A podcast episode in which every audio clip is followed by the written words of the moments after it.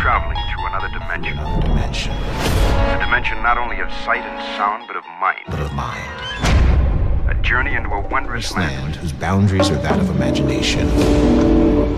That's the signpost up ahead. Your next stop the Twilight Zone.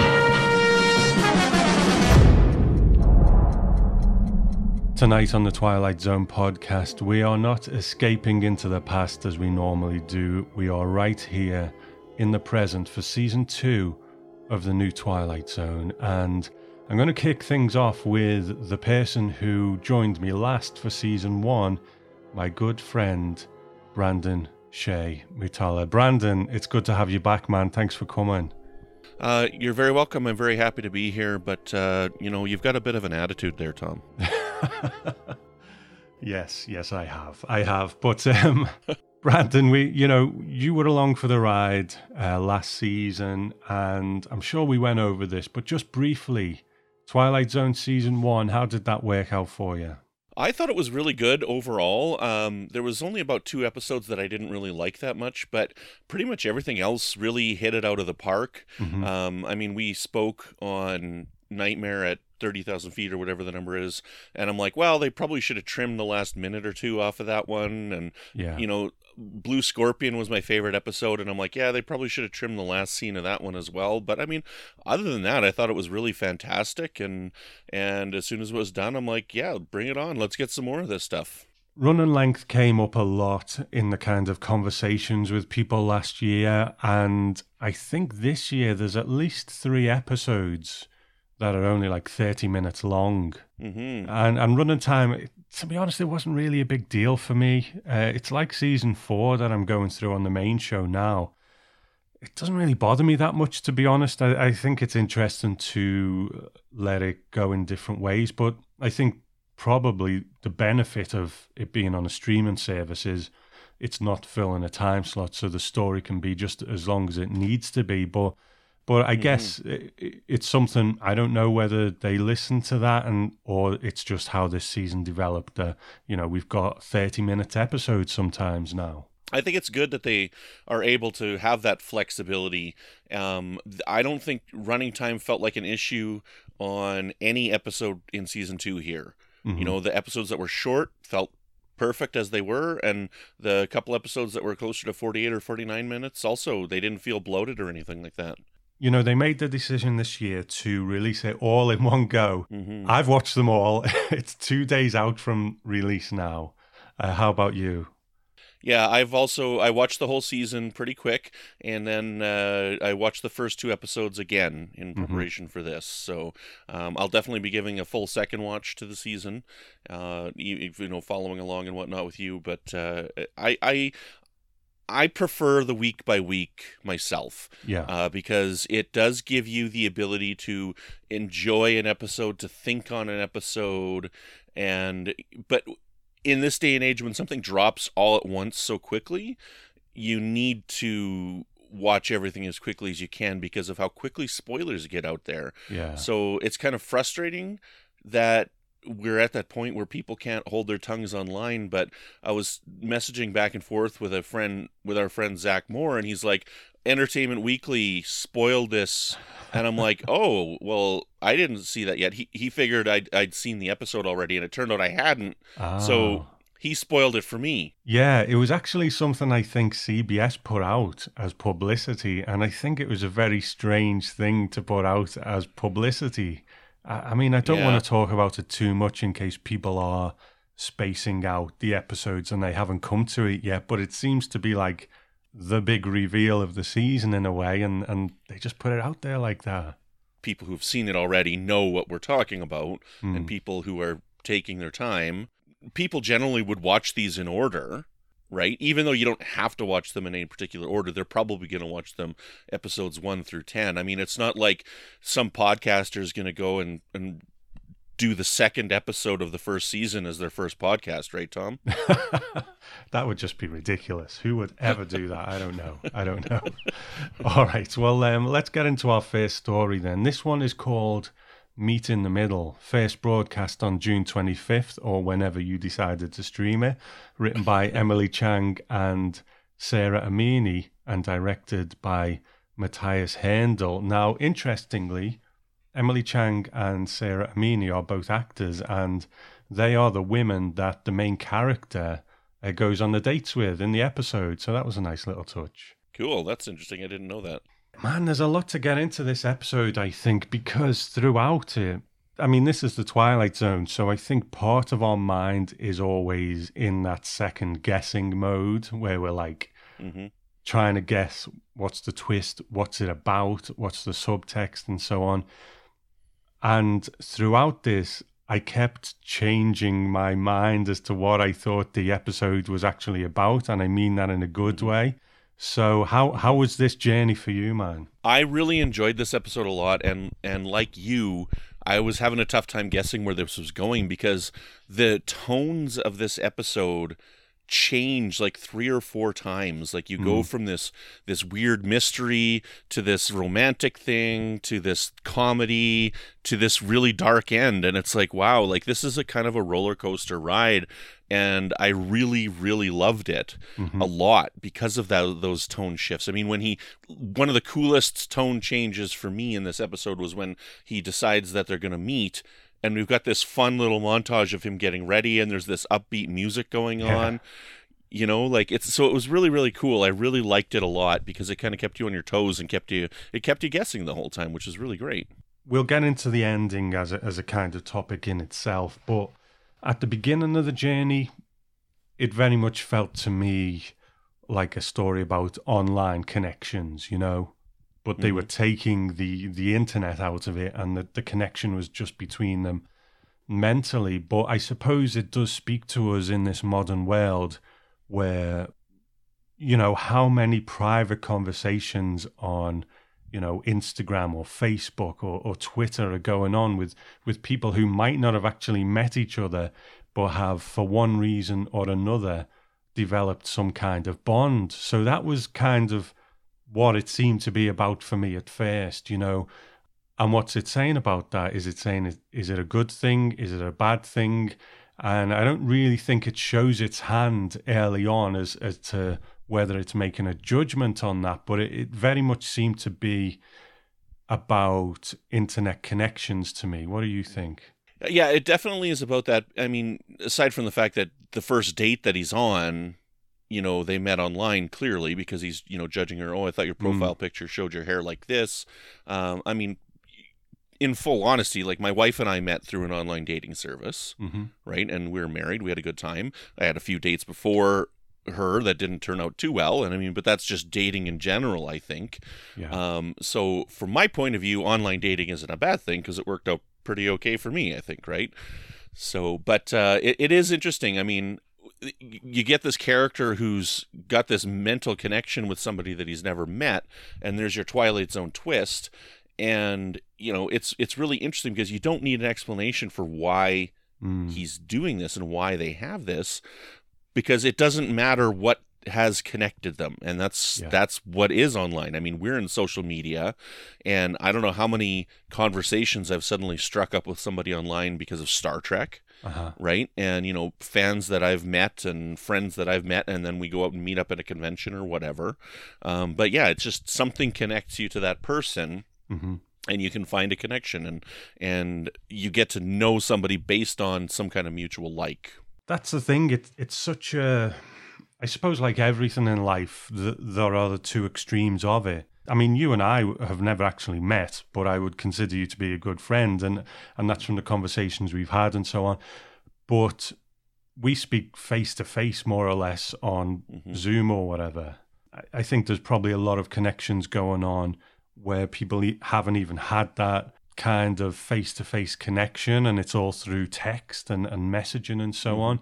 And that's where I think the first tonal shift came for me because, you know, when we find that she's married and so on, it's almost like how people online are only revealing what they want other people to see. hmm So that that Yeah, was exactly. very very pl- present for me as well. Yeah that's a very good comparison to what happens in the real life because a lot of people do filter so that their online presence is only positive things. You know mm-hmm. there are there are people who you know they they might reach out for help or something like that online i'm having a bad day.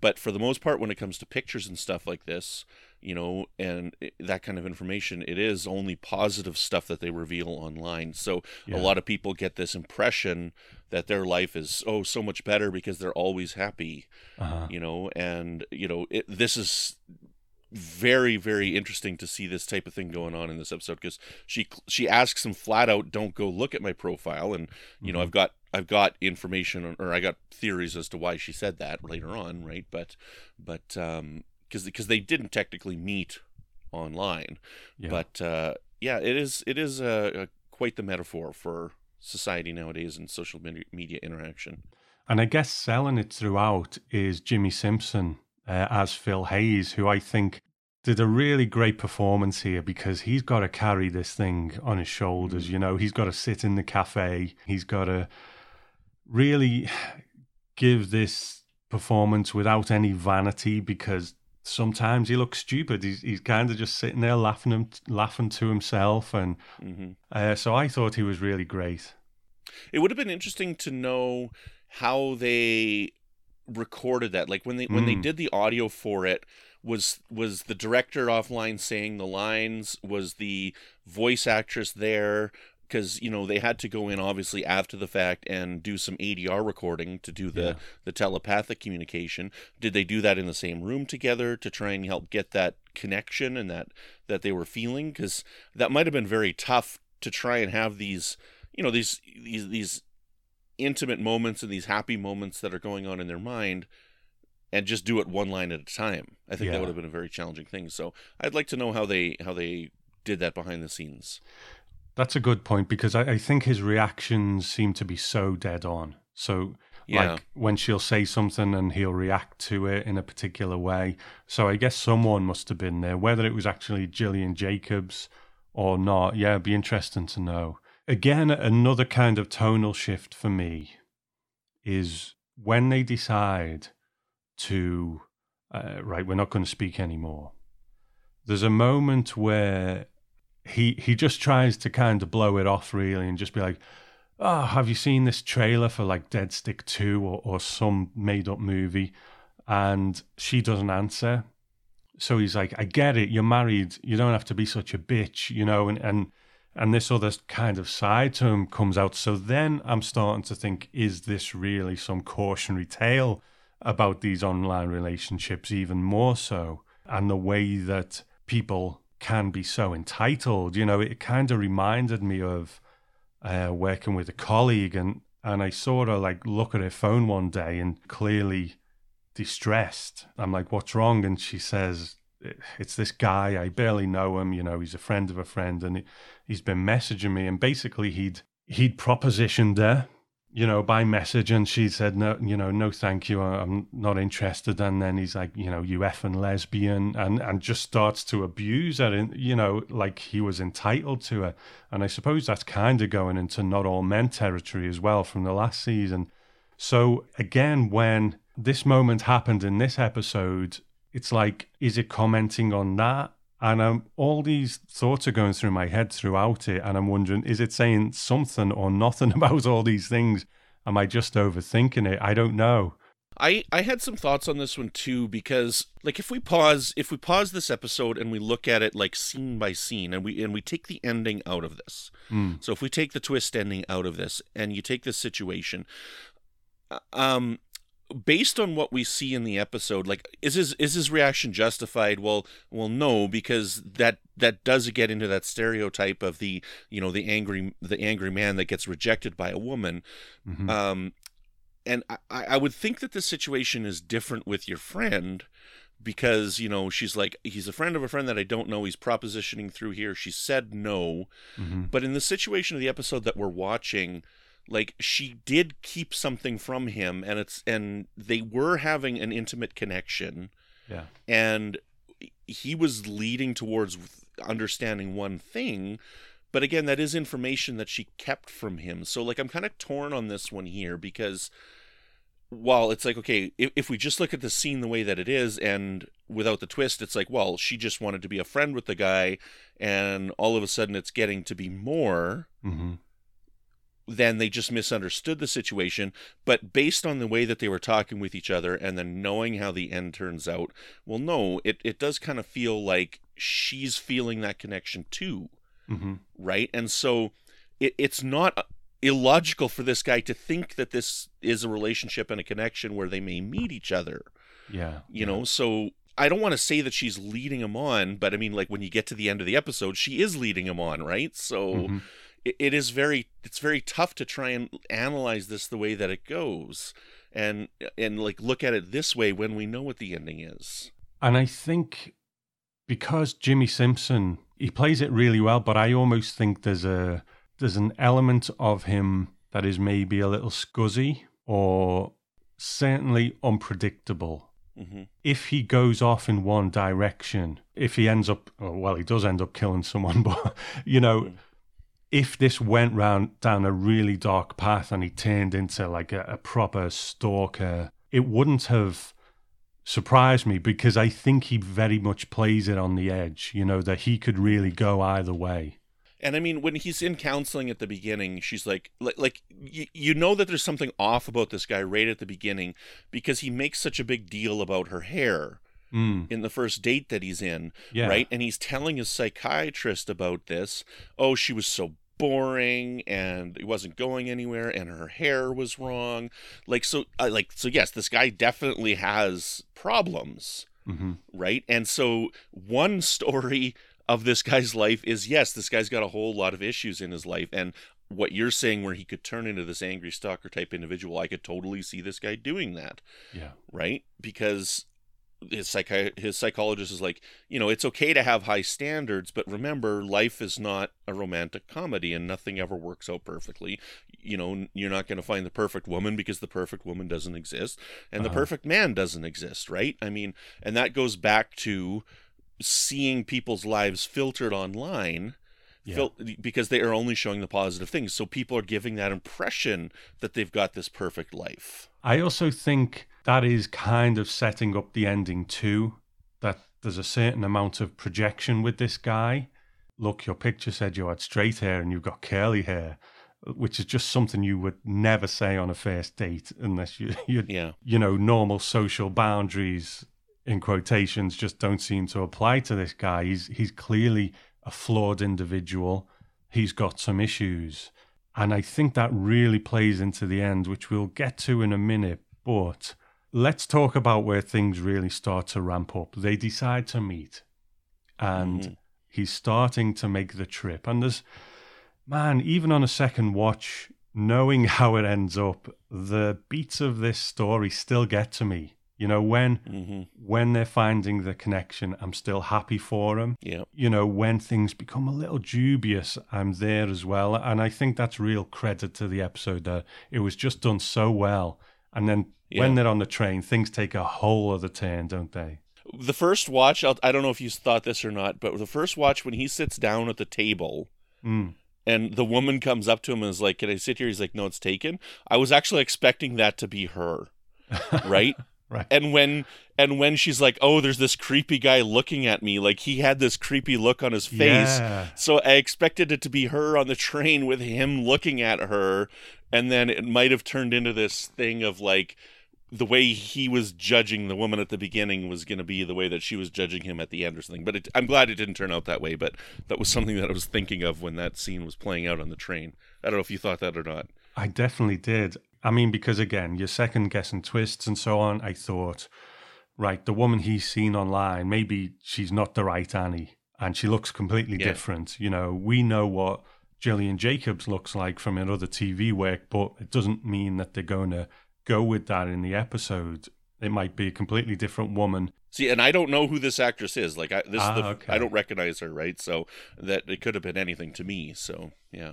I thought they were going to go somewhere with that as well, but they didn't, and, I, and I'm fine with that. Mhm. But man, it really ratchets up the tension at the end, and I really enjoyed this this final stretch because, again, my mind was just going through what's going to happen here. Did you at any point guess the ending?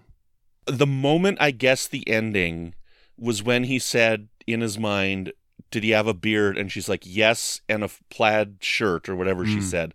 I'm like, That's her husband.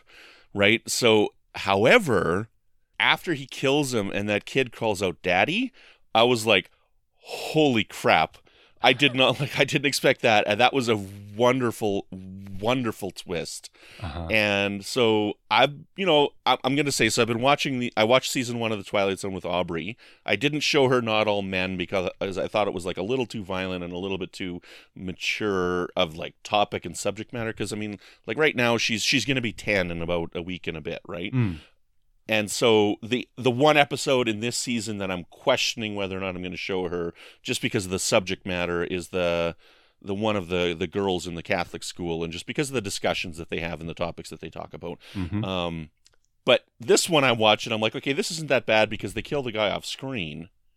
Right? And it's not really that gory or anything like that. I'm like, okay, yeah, they have a they have some swear words and stuff like that. We've we've kind of come to terms with swear words being in in modern shows. But when that kid calls out daddy, it really affected her and she was like she broke down crying cuz she's like Oh.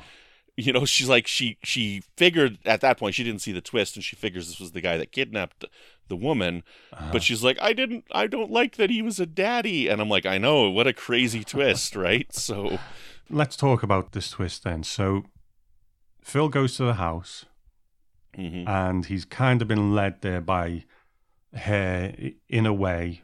She says, I've been kidnapped by this guy with a Mhm. plaid shirt and a beard. So he knocks on the door. A guy with a plaid shirt and a beard opens it. Uh, so he thinks she's been kidnapped and he ends up killing the guy. And, and I think the escalation was done really well to make this believably something that would happen because I think if it wasn't, then uh, it would have been a tough sell. But I think they did, did a Yeah. really good job of getting to that place. So I'm not really reading reviews online, to be honest. I, I kind of like to come to, to these discussions fresh.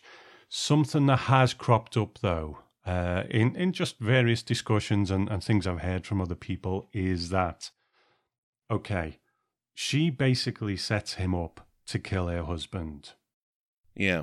Now, if we accept that the Twilight Zone is a a force or a place or a whatever it is that sometimes nudges things in a certain direction, then the Twilight Zone has given each of these this connection and has basically enabled her to murder her husband through a flawed but innocent man. Hmm if we think of you know the cosmic justice of the twilight zone there is often this deserving element where someone deserves the fate they get. So why does he deserve this fate? What do you think about this man? Uh, okay, so it's not that he, he doesn't deserve this fate for sure. So my, not all Twilight Zones are like that though, and I think Mhm. that you would agree with that because like my favorite episode of the original series is, um, what's the oh, why am I can't remember the name right now? The one with the where the it's getting really really hot. the midnight sun Midnight Sun, thank you.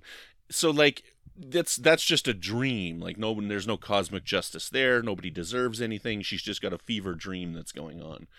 You know, and so but this one here and a lot of the episodes in this season really felt like Black Mirror episodes because of like technology that was involved and things like that and it's the comment on technology itself. Mm. there was a lot of that in this season. Not all of them but a lot of them.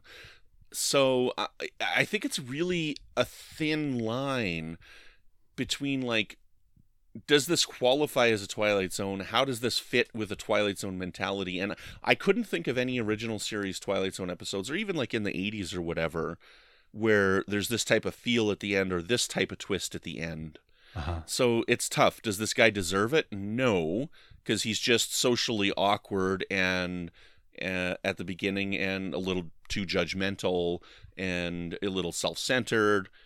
But yeah, I mean, like, so is the is the nudge of the Twilight Zone where these people are actually supposed to be together?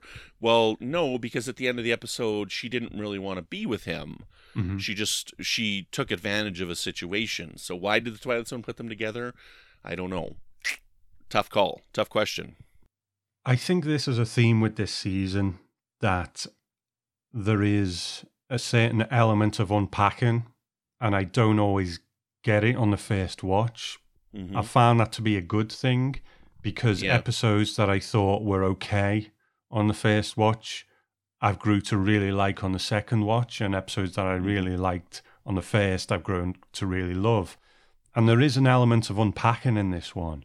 I don't know if I can really apply that element of deserving either. I mean, one of the most famous Twilight Zones is Time Enough at Last. And Mm-hmm. here's a guy who just wants to sit and read. And ultimately, his fate is that Yep. he's in a world of books and his glasses break and he can't read anymore. And that's the only thing that would, would give him pleasure in this in this barren world. And I wonder whether the glasses breaking in this, when he finds the broken glasses, is that an indicator of that kind of thing? You know, is that a clue that this is kind of something that it's saying as well? That you know, the the original uh, Time Enough at Last. When I say the original, this isn't a remake of that, but Time Enough Right. at Last. When you think about it, isn't the Twilight Zone nudging things a particular way? It's almost like the Twilight Zone just bearing witness to something. Because if you think about it, there's no Twilight Zone magic in that. He just lives in a world where the H bomb drops, you know? hmm So I'm kind of going around the houses a bit here, but it is a very good comparison actually for for an end resolution because this is something that happened to this guy that he didn't ask for. He was looking for one thing in his life whether it's books or whether it's a, a romantic life romantic partner. Um, they're both socially awkward people right? And you know and yeah it's it, that's actually a very good comparable episode I, could say then yeah this is definitely very twilight zoney then it doesn't have to be necessarily black mirror so mm-hmm. So yeah, I'm not I'm not sure I completely unpacked it because she does say at the end, you know, you you projected what you wanted me to be onto this conversation, which I don't think was entirely fair because she was a full participant in that. yeah You know, there's a part of me that kind of thinks that would this be better if the twist was that actually he'd just seen this woman online and he had projected all of this, you know, and and it cuts off when he's in the car and he's like, I've thought of all this, you know, it's me. It wasn't even about her. It's all just me. hmm And they, you know, they might have had to seed a couple of things in differently throughout it for him to actually get there. But you know, I'm I'm kind of juggling with that still. But I think it's okay that I'm juggling with that. You know, Yeah, that would have been an interesting end if that's how it ended, and and it was something that he that she never even asked for and stuff, and he was able to just kind of connect those dots in his head on his own. Um, I mean, I still love this episode. I still think it's fantastic. Um, I was expecting then, so once he killed her, or once he once he killed him, I was expecting her to be like, "Now we can be happily together. Now that you've killed my husband for me." But again, when the daughter came out, that took another twist. That took it in a whole nother direction. So, oh. Now, I'm not really one to do ratings and so on, but our resident statistician, I managed to say the word, um, Harold Clark, is kind of keeping tabs on things. Now, if we score it out of 10, what what do you think you would give it? Now, for me, everyone's different, but for me, a, a five point episode would be it's okay. If it's in the seven or eight region, then it's a really good episode. I, I really enjoy it. Whereas a nine and ten is like this is a classic, instant classic. I love everything about it. I I've got no complaints. But that's just me. You know, you you do what you do. If you had to score this one out of ten, what would you say? Well, see, that's tough because I, I get mocked often by my, my guests on Franchise Fatigue who come on for Planet of the Apes episodes. Yeah. Uh, Little in joke there. I uh, I- see. I rate differently. Like like when I rate stuff, I've kind of realized this because I do get made fun of of how I, how I rate movies and stuff, and I tend to rate high. And when I rate something, I'm like, if I watch an episode and I'm like, it's it's fine. It's it's all based on my enjoyment. It has nothing to do with how it was made. It has nothing to do with editing or special effects or anything like that. If I'm like, man, that was great. I really enjoyed that movie. Then I'll just give it a five out of 5 mm-hmm. because I'm like to me you're splitting hairs at that point and I just I just want enjoyment out of my entertainment you know Yeah. so like if if I I can't think of any flaws in in the story like it's it's maybe not the ending that we wanted or whatever but it was still a really good ending. Um, but i mean i i would probably give this a 9 or a 10 out of 10 like you know and i mean like if i'm giving it 9 that's four and a half and on franchise fatigue i don't give half stars anymore. Uh-huh. but i wouldn't rate this a 4 out of 5 Okay. because I thought it was really good and really enjoyable. the The direction was great, the acting was great, the story was captivating. It kept me guessing the whole time. Mhm. Right, I didn't guess until right at the end what the twist was going to be, and then there was still another surprise twist for me. Yeah. I mean, like I would probably give this a ten because it was really, really good, and I really enjoyed it. Oh, good, good. I'm glad to hear that, man. I'm glad to hear it. You know, I I really enjoyed it too. And the thing is, I even enjoyed it more the second time when I knew what the twist Mhm. was. And like I said, it seems to be the case with this season that there's a richness to it that when I do watch them again, I, I'm getting even more out of it. And there's some that I haven't watched the second time yet that I'm really looking forward to watching the second time.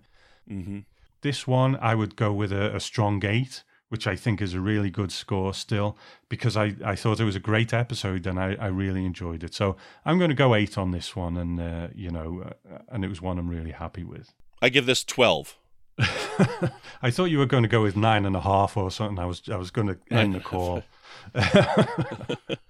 okay. No, yeah, this was this was really good, and and a- a- absolutely, like you said, uh, watching it a second time, I'm, it, it really held up, and it, it, nothing Mm-hmm. nothing detracted from it, and you know, it was it was wonderful. It was a very very good good experience. I loved it. Okay, so our second episode is called Downtime, and it was written by Jordan Peele, so quite long awaited. Bit of pressure on Jordan Peele on this one to deliver, I think, and um, directed by J.D. Dillard. Now, some people kind of were, were saying about the first season, why didn't he write one? You know, and I guess that's down to him why he didn't write one. He might have been working on one of his movies or something. I don't know. Um, maybe the timing wasn't right, but he, he's came to this season and, and he's wrote one. Were you looking forward to this one, or did you even know that he'd written this one? I, I did catch that his name was there. I don't think I caught that he didn't write one for the first season.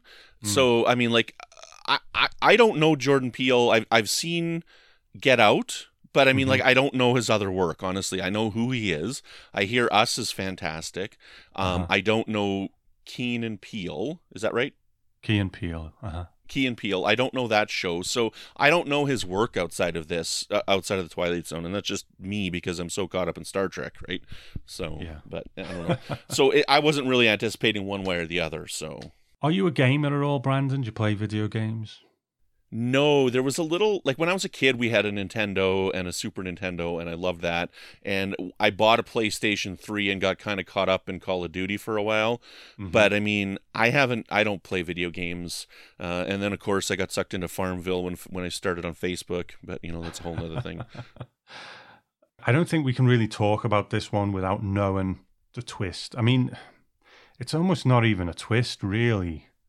Because they tell you right early on what's Yeah. going on and i like that because you know it, it, it is interesting i mean there's an episode of voyager that i really like um, i think it's called meld in season two where there's this murder on board the on voyager and tuvok starts investigating so you're watching this episode and you're like oh it's a murder investigation it's a who done it Yeah. but at the end of like the first act, you know who the murderer is, and it Mhm. turns out to be this really interesting, you know, psychological piece of Tuvok mind melding with this guy to try and figure out why he did it. And so Yeah. it takes the episode in a completely different direction. And this one was kind of nice too, because we learned pretty quickly on that this was a video game that they were in, and it's like what happens now that this person doesn't remember about their real life. Like my, my you know, I, again, I watched this with Aubrey, and we watched this again, and you know, so this is kind of uh, this is kind of like the Matrix, which she just watched the first one of, right? So we've got almost like a Matrix-like experience here, except that they know that this isn't the real world.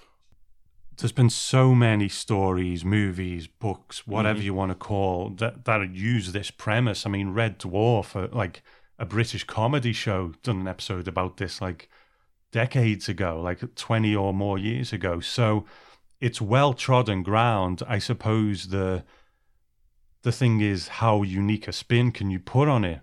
And I think Mhm. what's possibly unique about this one is that we now live in a world where the reason I asked you about gaming is that games now exist where you might not be sitting there with your headset on, you might not be consciously believing you're in it, but there are a lot of games where you're living a, a second life, if you like. Mm-hmm. Now, I, I play games from time to time. I'm not pretty hardcore on it, but I have been sucked into games where you are essentially living a, a separate life. And I have got to the point sometimes, like there's a game called Fallout 76, where you're living in an apocalyptic wasteland. Mm. And you will sit there and you will play for two hours, collecting bits of junk and bits of scrap so you can build something or you know, and and I have got to the point sometimes where I'm thinking, am I just wasting my life here? I've just spent two hours looking for junk on a video game to make something that doesn't exist, you know? So it's Mhm. it it's a really interesting kind of place to get into. But I think what this is more talking about because can you imagine playing a game where you still go to work and you still do a job? Aren't the sim games like that? Like like my Exactly. understanding of some of these sim life games is that's that's kind of what you do there too. I mean like yes you don't have a headset on but it's like i build a house i get a wife i have kids in these games and i Mhm. just live another life. And the the interesting twist of this episode is that the the person we find out in the end ends up committing suicide while they're logged in. Hmm and that's what's an interesting twist because that's the that's the commentary that this person's life outside of this reality was so bad that they felt they had to take a way out hmm because their life in their game was so much better. And it's like you know the interesting thing is that like there's one rule and that's stay in character stay in character stay in character and they keep saying that right? Yeah. so but but when you log in you can do whatever you want. You can have a random character picked for you or mm-hmm. you can build your own character. So like it, it opens up questions as to is it the same is the world the same every day? Or you know he's logged into this woman this time you know the husband was logged in this time but was the husband a different person yesterday Right. right? Did somebody else log in as the husband yesterday but they got to stay in the character of this husband right? Uh-huh. but so this person probably has logged in as this hotel worker constantly and they enjoy working at a hotel right? So they're they're loving it. They're loving the uh, the customer service issue. They're loving working for this company. They're loving interacting with people and whatnot. And it, so i get the impression that this is a character that he goes to frequently Mm. I don't know if you got that impression or not. So it, it- it it's it is an interesting take in that he commits his suicide so that he can stay in this world forever. So and they've never had to deal with that before. It was my impression that he he was permanently in this this person that he created, Michelle, played by uh, Morena Baccarin. This avatar. Yeah. Another detail as well is often these stories, you've got someone sitting at home plugged into this thing, uh, like playing the game. But this one, what it allows you to do is have a second life while you're sleeping. So your Mhm. body is resting, but you're almost living a, a separate life. And I found that to be a really fascinating angle on it that, that did differentiate it a little bit in that Mhm. you don't come home from work and plug into this thing and sit there for two hours doing another job.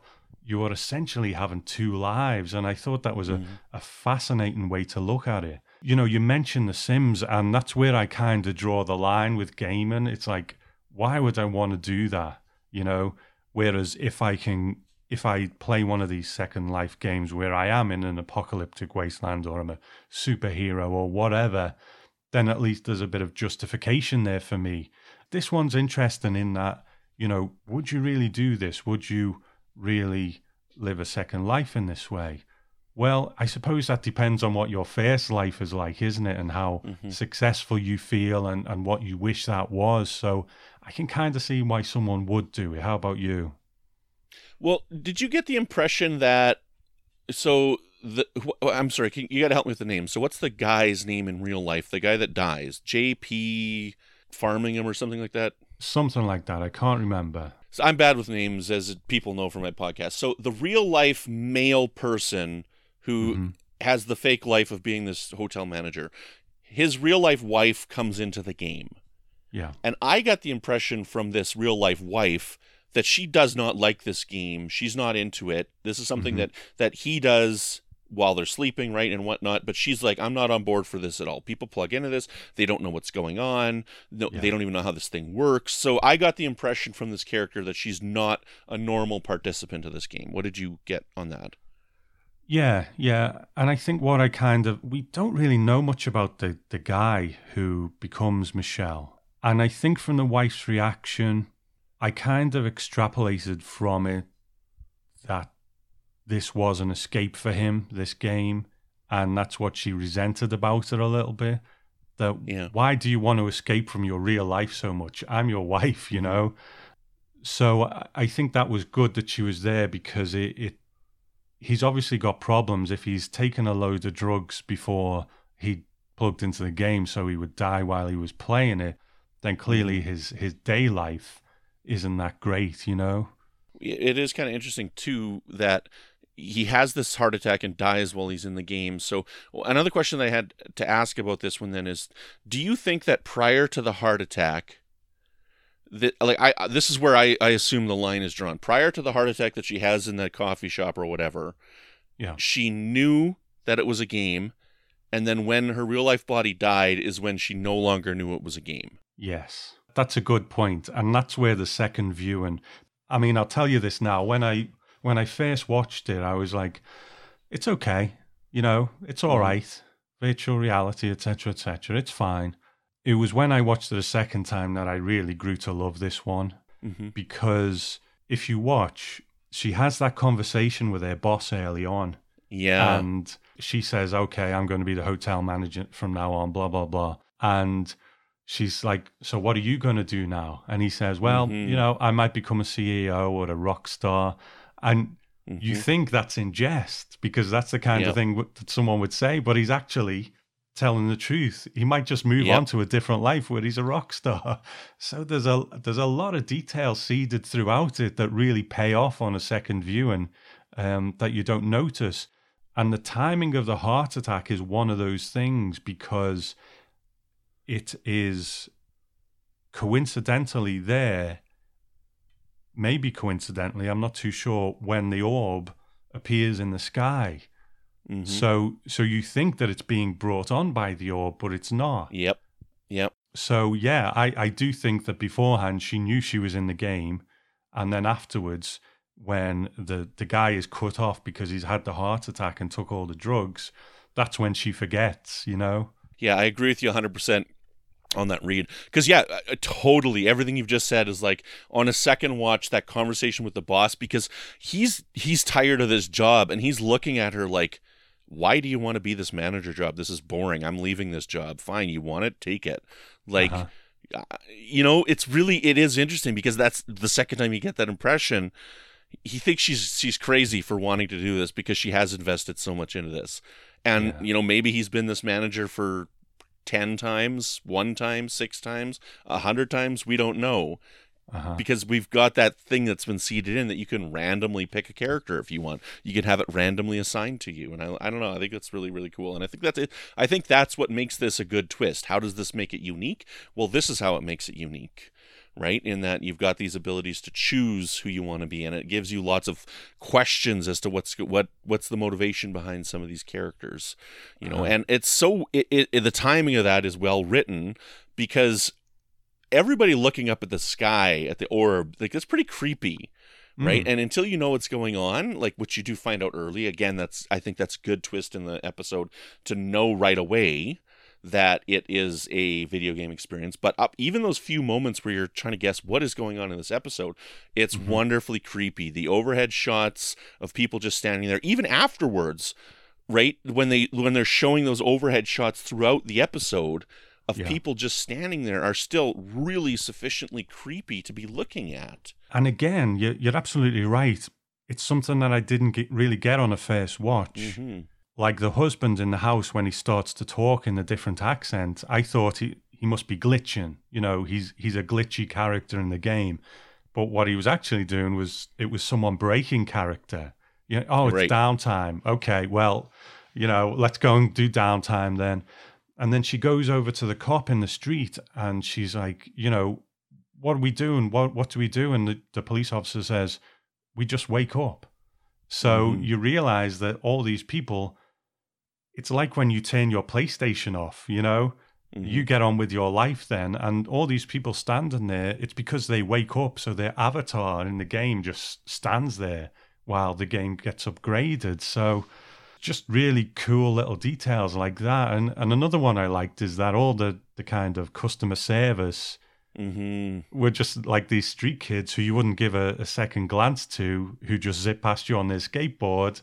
But they're the customer service, and they must just be milling round, checking everything's okay, just blending into the background.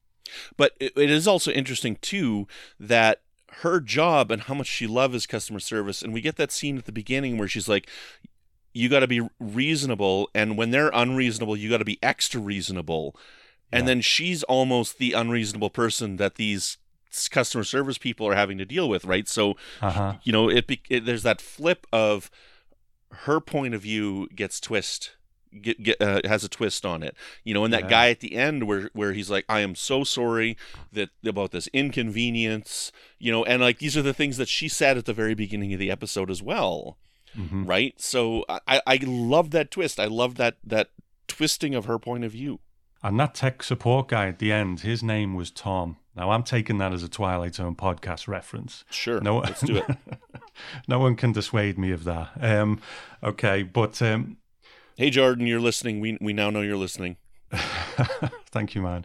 Um, okay, so the twist is at the end, um, she finds out that actually she's took taken a, a cocktail of pills uh, before she plugged into the game, and she has, or he has passed away um, during the game. Because we kind of know what's going on throughout it, I found that it's really the final seconds where I, I really find out what this episode is all about. Do you know what I mean? It it was kind of literally when Jordan Peele done his closing narration, and she finds that her wife has came in and is staying at the hotel.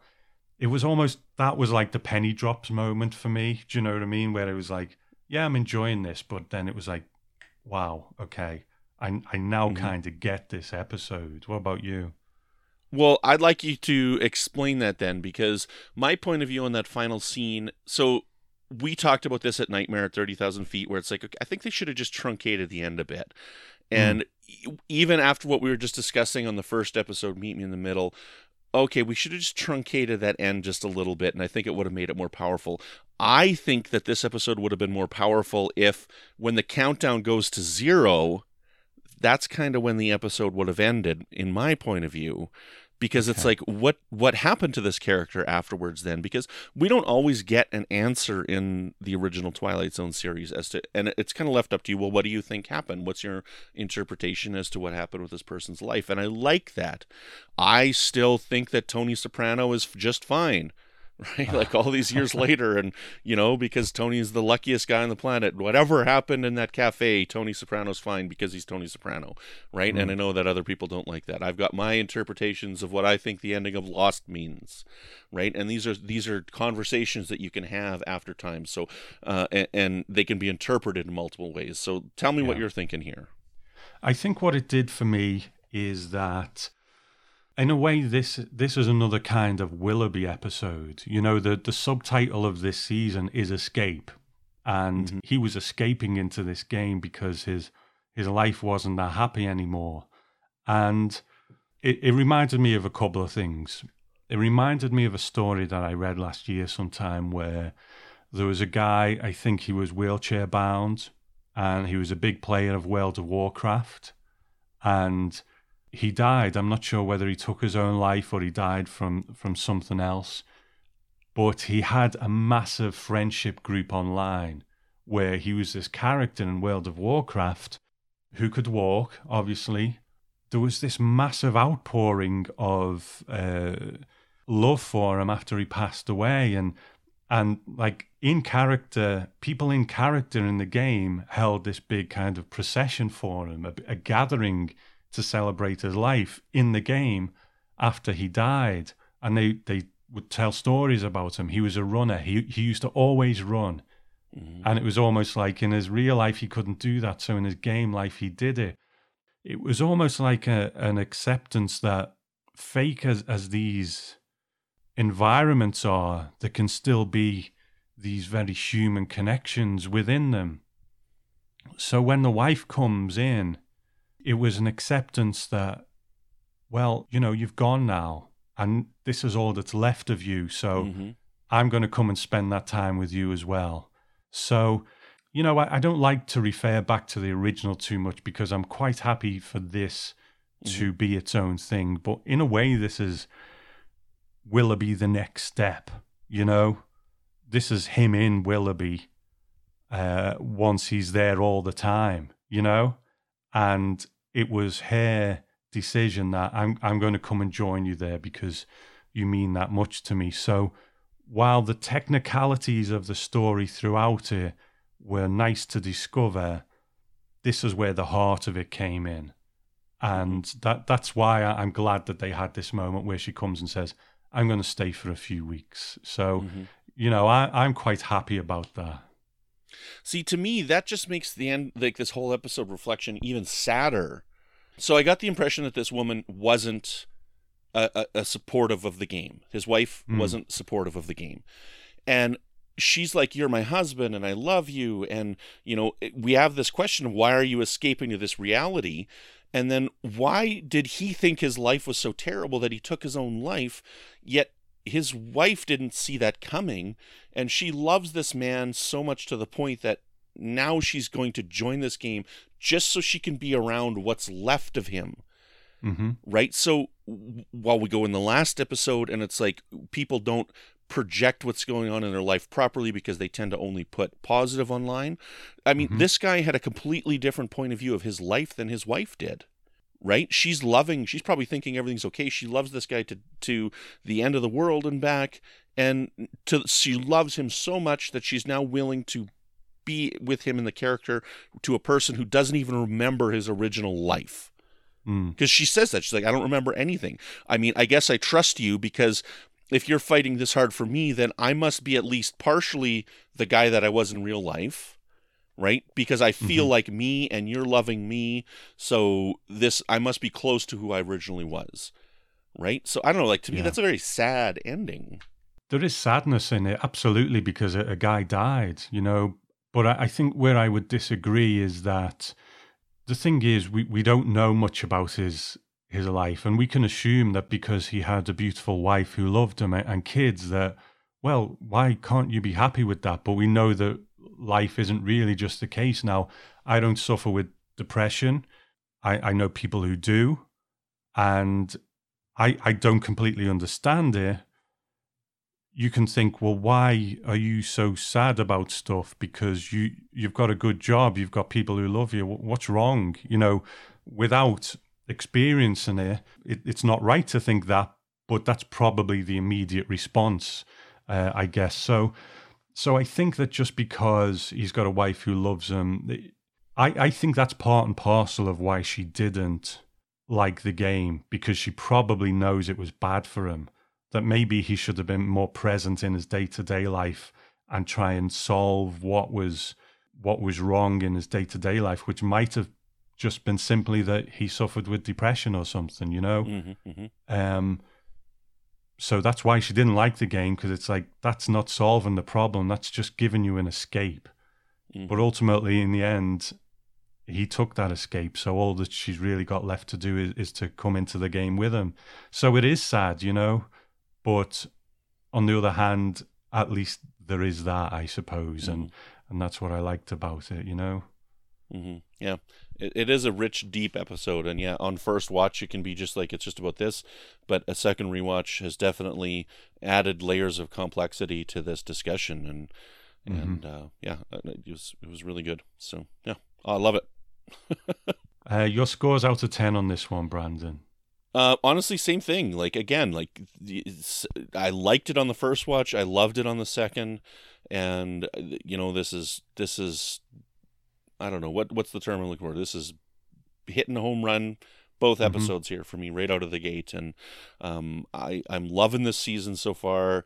Um, 10 out of 10 on this episode as well for me because it's a blast and I, I was kept questioning what's going on. There's so many subtle layers to this. You know, we that one line of the the Tom Helper that I really liked because we don't find out that he's dead yet in real life is when he's like he's like don't worry the wife and kids have been taken care of we like because again we got this customer service issue where they've never experienced this before Uh huh. right they don't know maybe it is a fault of the game that something has happened so they got to they've got this whole legal thing that's just happened outside of the game where they're paying paying off the wife and kids and whatnot they've got some kind of legal settlement that's just happened and i don't know Yeah. it's just it's really really fascinating and gives you a lot to think about so 10 out of 10 for me Good, good. It's been a great journey with this episode for me. Like I said before, I watched it the first time and I was like, oh, it's okay, you know. hmm Then I watched it again and it just became a richer experience. Then I've talked to you and we've talked it out and it's it's just become even better. Um I'm going to I'm going to hedge my bets a little bit and go with a 9. but I, I'm tempted to go with a 10, but I'll go with 9 for now. I will probably when we wrap up uh, the whole season, maybe I'll reconsider that, but it sits at a 9 and I think a 9 is a very respectable score. So Can I uh, can I give you can edit this out if you want to, but can I give a minor spoiler for the next episode? Uh, sure. So I, I think that's my favorite episode of the season is the next one. Which one was the next one again? So the next one is the um Is it the Who of You? the Who of You, yeah. Okay, okay, Yeah, the Who of You. I really love that one. So if you haven't seen it yet, I'll just leave it there. That that's my favorite. You and I were texting earlier. It, you didn't have this one as your favorite, um, but I think this one is definitely my favorite of the, of the season. I just really liked it. I thought it was really well done. But you know, Tom, I'm loving this season. I've watched them all personally. I think season two has been better than season one, and I really enjoyed season one. Uh-huh. Um, there's only one episode that I'm that I think is kind of weak, and that's just because I don't like that kind of story. Right. Right? You know, that's just it's just that's just my personal preference for what type of stories I like, and I don't particularly like that one. And for me, that episode is Ovation. Uh, the Mhm. episode was still good, but Yeah. it's my least favorite of the season. But I this is a really strong season. I'm looking forward to hearing what people have to say about this.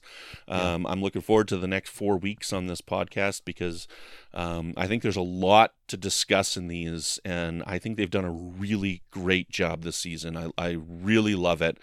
Bring on season three. You know, if we ever get out of COVID, let's get some more Twilight Zone. Yeah, some Twilight Zone filmed on Zoom. Hopefully it's not that. But you know, let let's hope so. Let's hope so. I'm I'm so glad you're enjoying it. I mean, I am too. I, I love the first season. I think they're right to to go with a little bit of a different track on it. because I think while I didn't disagree with any of the subject matter in it, the world is such a noisy place now, isn't it? Online, uh, you know, on things like Twitter, and- and it can become very overwhelming. You know, the, there's a lot of anger out there, justified anger in a lot of ways, but also people seem to get angry at everything. I, I Mhm. tend to try and shut the online world off a lot these days, but I think because it was such an issues heavy season, that can get a bit exhausting at times. So I think they were right to maybe tone that down some in this one. But I do think it Mhm. does get to some, which we you know we'll we'll talk we'll talk about. right there there's a lot of there's a, a lot of issues throughout these episodes that are modern day issues and it get and Mm-hmm. they're done in a way that it makes you think about the issues and i think for the people who were noisy last season complaining about oh you're just pandering SJWs and and blah blah blah I, I- I think that these are the kind of episodes that might be I don't know, better for them or whatnot, because the issues are a little bit more subtle and they make you think about them rather than just mm-hmm. coming out and saying, this is our this episode, right? So this is our episode on this. Because like we we talked about video games, like video game addiction and whatnot. They didn't just come out and say video game addiction's a problem. They're Mhm. like, here's our episode on. This is basically an episode on video game addiction, right? Which is kind of an issue that's going on in our society. But they're not sitting there saying one way or the other that it's good or bad. You know, so uh, it's pretty it's pretty fascinating, and, and bravo to the team of the Twilight Zone te- season two. Very very good. Okay, now the way I'm going to structure the shows this year is that my guest and I will have a chat, and then I will play out with the listener feedback. So some people really enjoy that, some don't. So there is that option to kind of cut the podcast off here. And, if you are, then I hope you've enjoyed it and, and I will speak to you next time. Now, if anyone wants to send in feedback for the next episode, then the deadline for that is going to be the 7th of July. So feedback for episodes three and four by the 7th of July and email that over to tom at the twilight zone podcast.com. Now, I'm only going to put clips on. I'm not going to be reading out emails because this is just such a busy time. It just, unfortunately, it adds to my kind of workload, if you like, and it just takes longer when.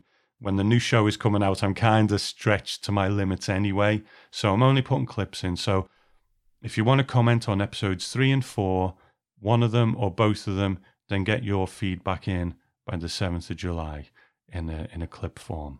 So, Brandon, man, I always love to talk to you. I always love to podcast with you. I wish we could do it more. Move to Canada. Yeah, I would love to move to Canada, uh, but we've done it quite a lot lately, and I and I always enjoy it. So, where can people find you if they want to hear more of your stuff? You can find me on Twitter at Brandon Metella. You can find me on the United Federation of Podcast Network with a show called Franchise Fatigue. Uh, on that show, frequent uh, guest host on the Twilight Zone podcast and contributor Zach Moore. He and I uh, go through movies, remakes, and sequels. And uh, we've got coming up in a in a few weeks. Tom, you're going to be on for some Planet of the Apes episodes. We've recorded yes. our episodes on Planet of the Apes and Beneath the Planet of the Apes. And tentatively, we got you coming on for the Tim Burton remake as well, because mm-hmm. um, we're covering those all of those next.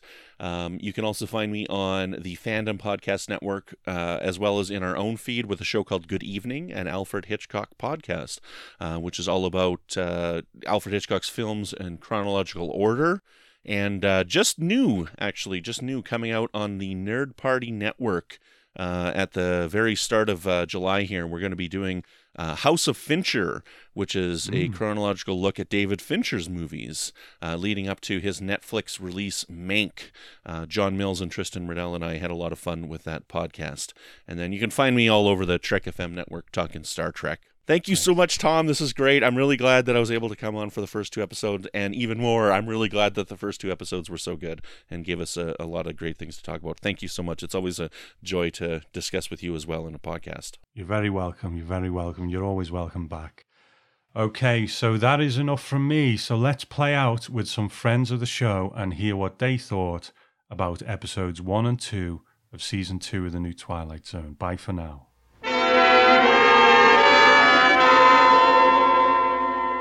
Hey, Tom and listeners. Zach Moore here with my thoughts on the first two episodes of season two of The Twilight Zone. Meet in the Middle, the first episode. Loved it. Loved it. Thought it was fantastic.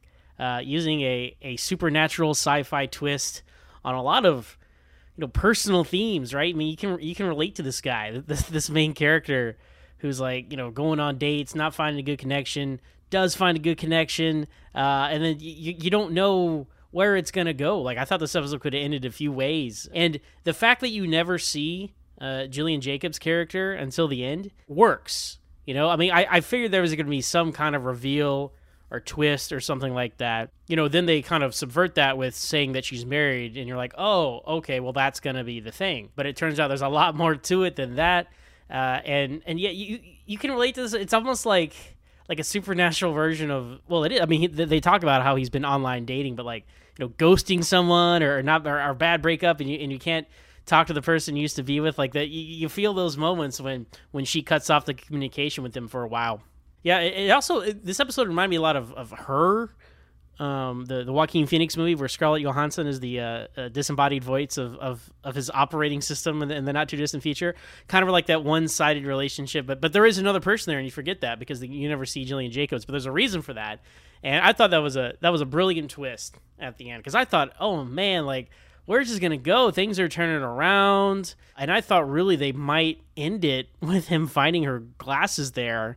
Of course, the the smashed glasses, uh, an homage to the Burgess Meredith's smashed glasses from Time Enough at Last. I think that was a really cool uh, way to do that because it's it has nothing to do with Time Enough at Last, but that that imagery is just so iconically Twilight Zone, and, and I'm pretty sure those are the same glasses. So the kind of uh, the look that Gillian Jacobs was going for in her in her Facebook photos, I totally believe she would wear those kinds of glasses. I mean, those are like a kind of a trendy hipster kind of glasses there. So I buy those being her glasses. But man, I thought, oh man, is this going to end right here? Then I'm like, well, that's kind of contrived. Somebody got her on the train, and then you go to like oh well she's in this house and oh no did he go to the wrong house and oh no he went to the right house. Like i don't know every reveal totally worked for me.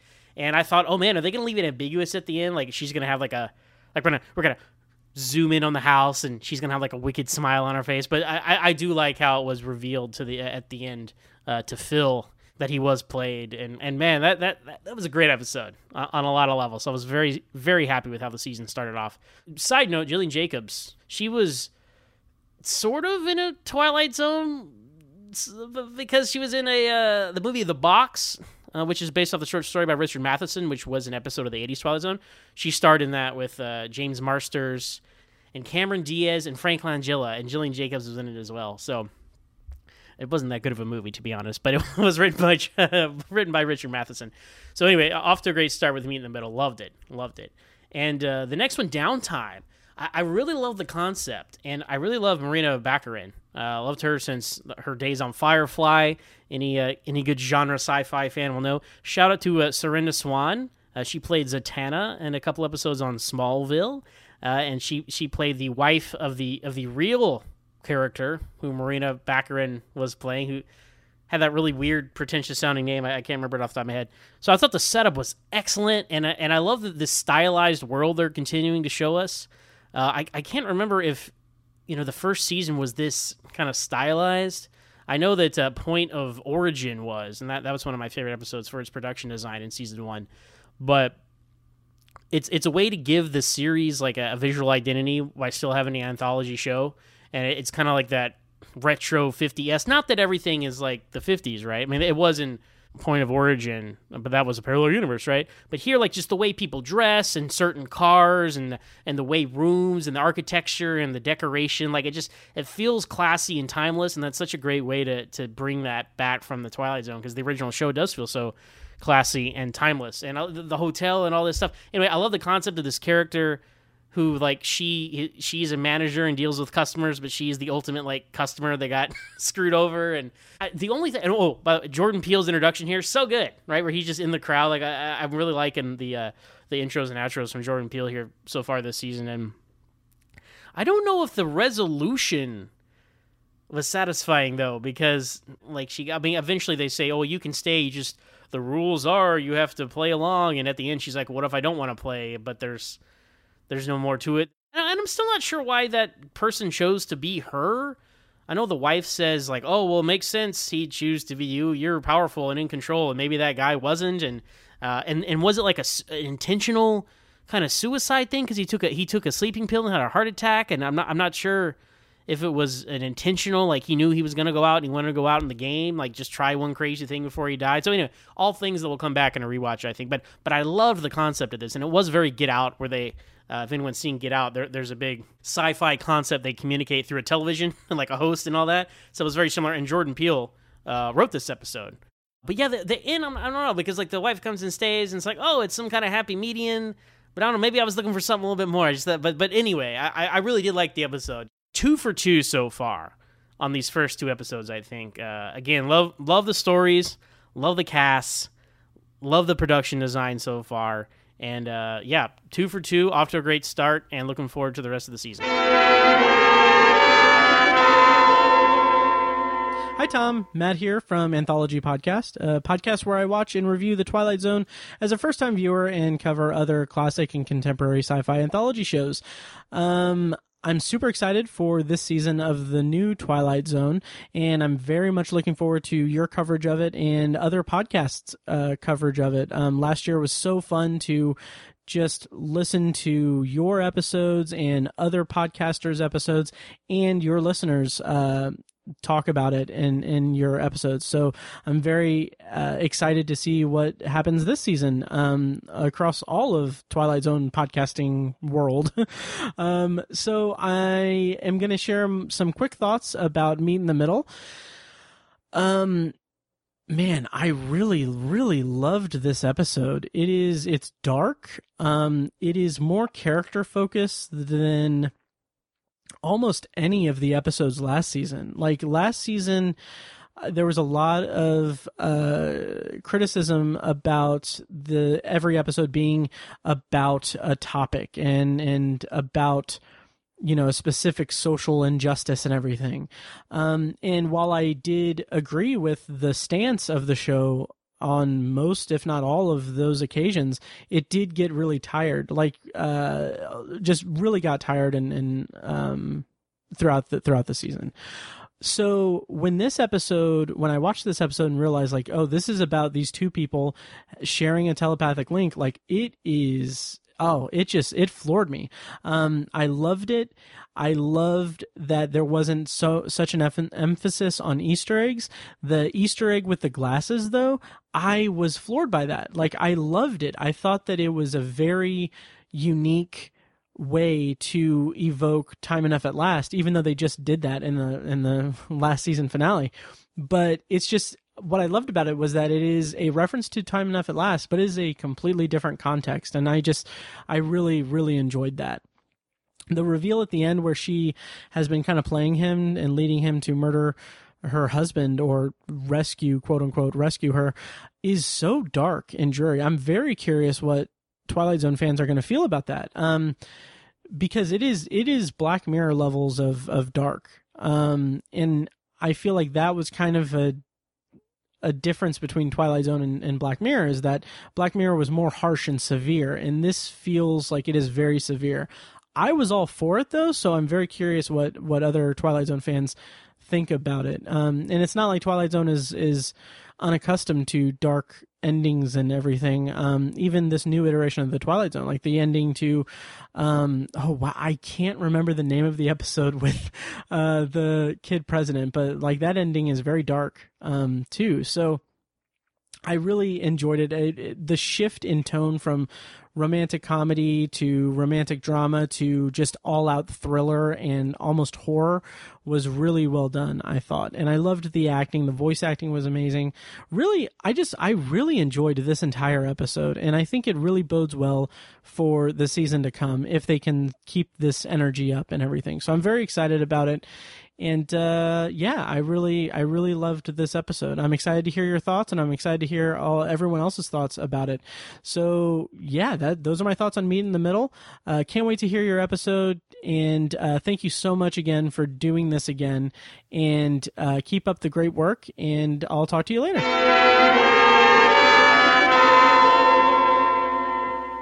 Hi, Tom. This is Zach from um, uh, overseas.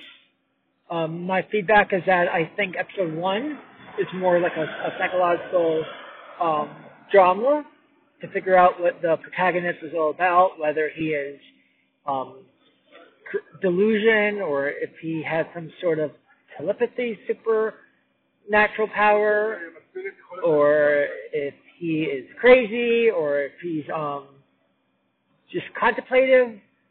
So it wasn't until the very end of the episode that we were able to figure out that he did have a, a telepathic um, connection with another uh, person, but she was using him for her own interests, and she had ulterior motives. She never wanted to meet with him. So when he finally met her, it was already when she, when he was about to be uh, detained and, and handcuffed. And um, I just felt that there was no justice uh, for for the for the female lead. She should have been uh, in trouble as well, and she wasn't. She got away with it. She conspired with this murder, so to speak, and she'll be away get away from that murder. I just feel that's um, that's wrong, and um, and there's no there's no sense of poetic justice in that episode.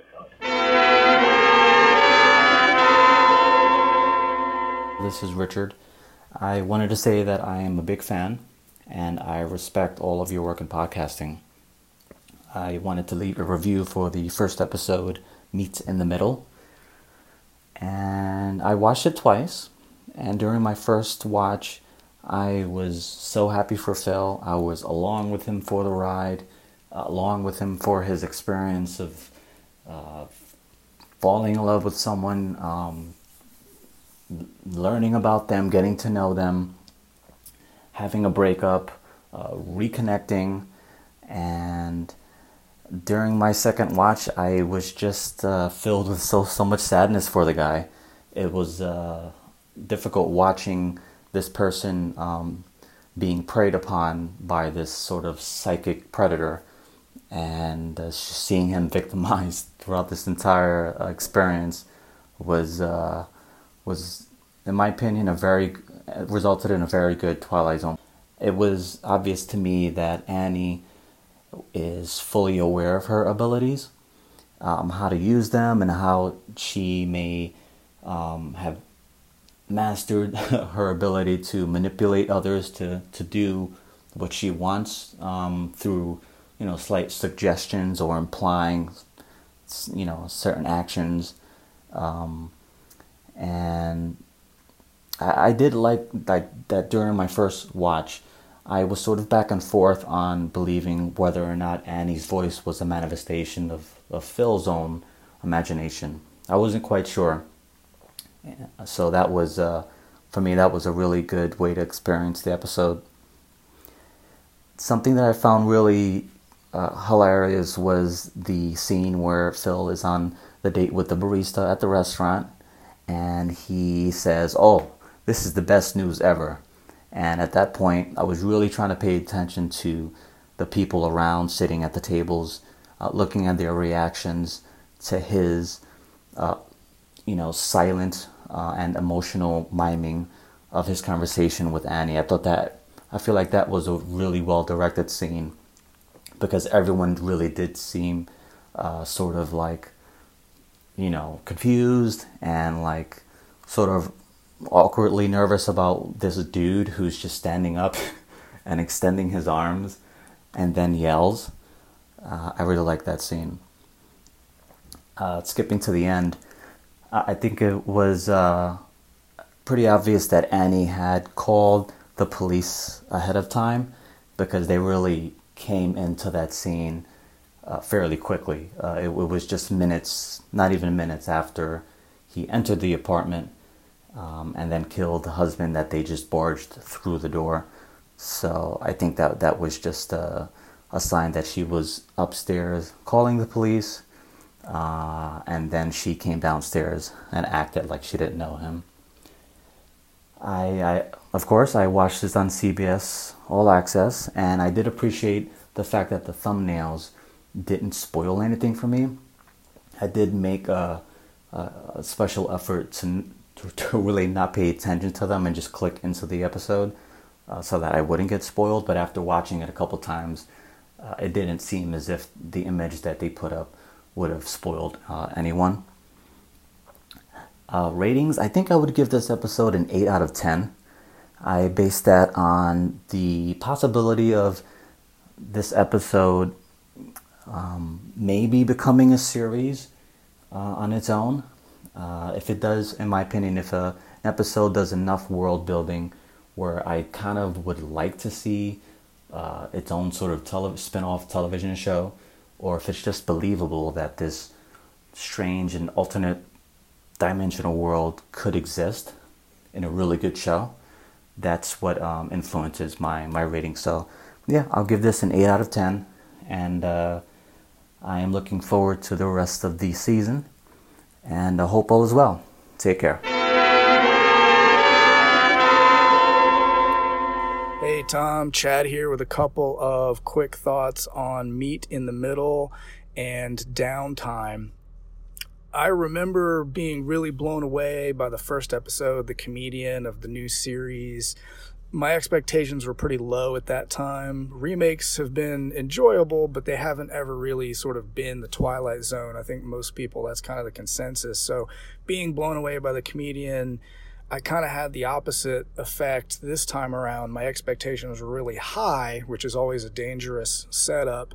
Um, so meet in the middle was off to a roaring start especially the first scene. What i thought they were going to do is there when he started having these voices in his head i thought oh they're going to have a representation of all of these digital conversations that are happening all the time take place in this guy's head. And i thought that's fantastic. I can't wait to see what they do with this turns out it was one person in his head. It was sort of a rom com, and then uh, we all know at the end he was just being used to uh, kill this woman's husband. You know, instead of just maybe putting some bleach in his uh, cocktail or something, she uh, inhabits this other guy's mind and through a very convoluted means gets him to come kill the husband. So, in that regard, it was a little disappointing, and I sort of felt like the heart might not have been there. Maybe the morality play might not have been there as much. It was kind of there in some regards because he shut people out and he wasn't really receptive to people. Uh, so I, I, could kind of see it. All the elements of Twilight Zone were there, and it was just beautifully acted. It was beautifully shot. It was it was you know wonderful to look at but especially the third act, it kind of went off the rails for me, and I kind of felt hollow after seeing it. A little bit disappointed, which is unusual for me. Uh, the second one, Downtime, this was a short episode, so it was a throwback to the old original, you know, series one through three and, and series five of the original with the half an hour format. This one, I think, was written by Jordan Peele, if I'm not mistaken. And uh, again, great setup, wonderfully acted, beautifully shot good suspense. Didn't know what was going to happen. I loved that uh, sort of eye in the sky, uh, the sort of Death Star that was controlling everyone, everyone being frozen. This really felt like spot on Twilight Zone, and I think it was. Uh, but again, when you get to the third act, it completely fell apart because I didn't see the twist. I the ending was just like the ending to any other television show any other show in the genre. I just didn't see the ending just puffed out. Uh, but otherwise, I probably liked this one. You know, I liked it a lot. I liked them both. They were both good Twilight Zone, um, enjoyable to watch, but both of them kind of left me a bit disappointed. Um, maybe it's just having the higher expectations. Maybe it's just that 2020 absolutely sucks, and uh, that could be playing into it as well. Who knows? But I'm glad we have it. I'm excited to keep watching and to see what everybody thinks of these. The discussions online have really enriched it uh, on the Flick Chat. Um, really, I sort of like the episodes more having dis- seen the discussions of them, and I'm sure that the podcasts on them are going to do the same thing. So anyway, we're lucky to have them. I think they're good, but uh, especially the the endings of these first two episodes, there's just some just a, a lot wanting in those so far for me anyway. So I can't wait to see what everybody says and cheers.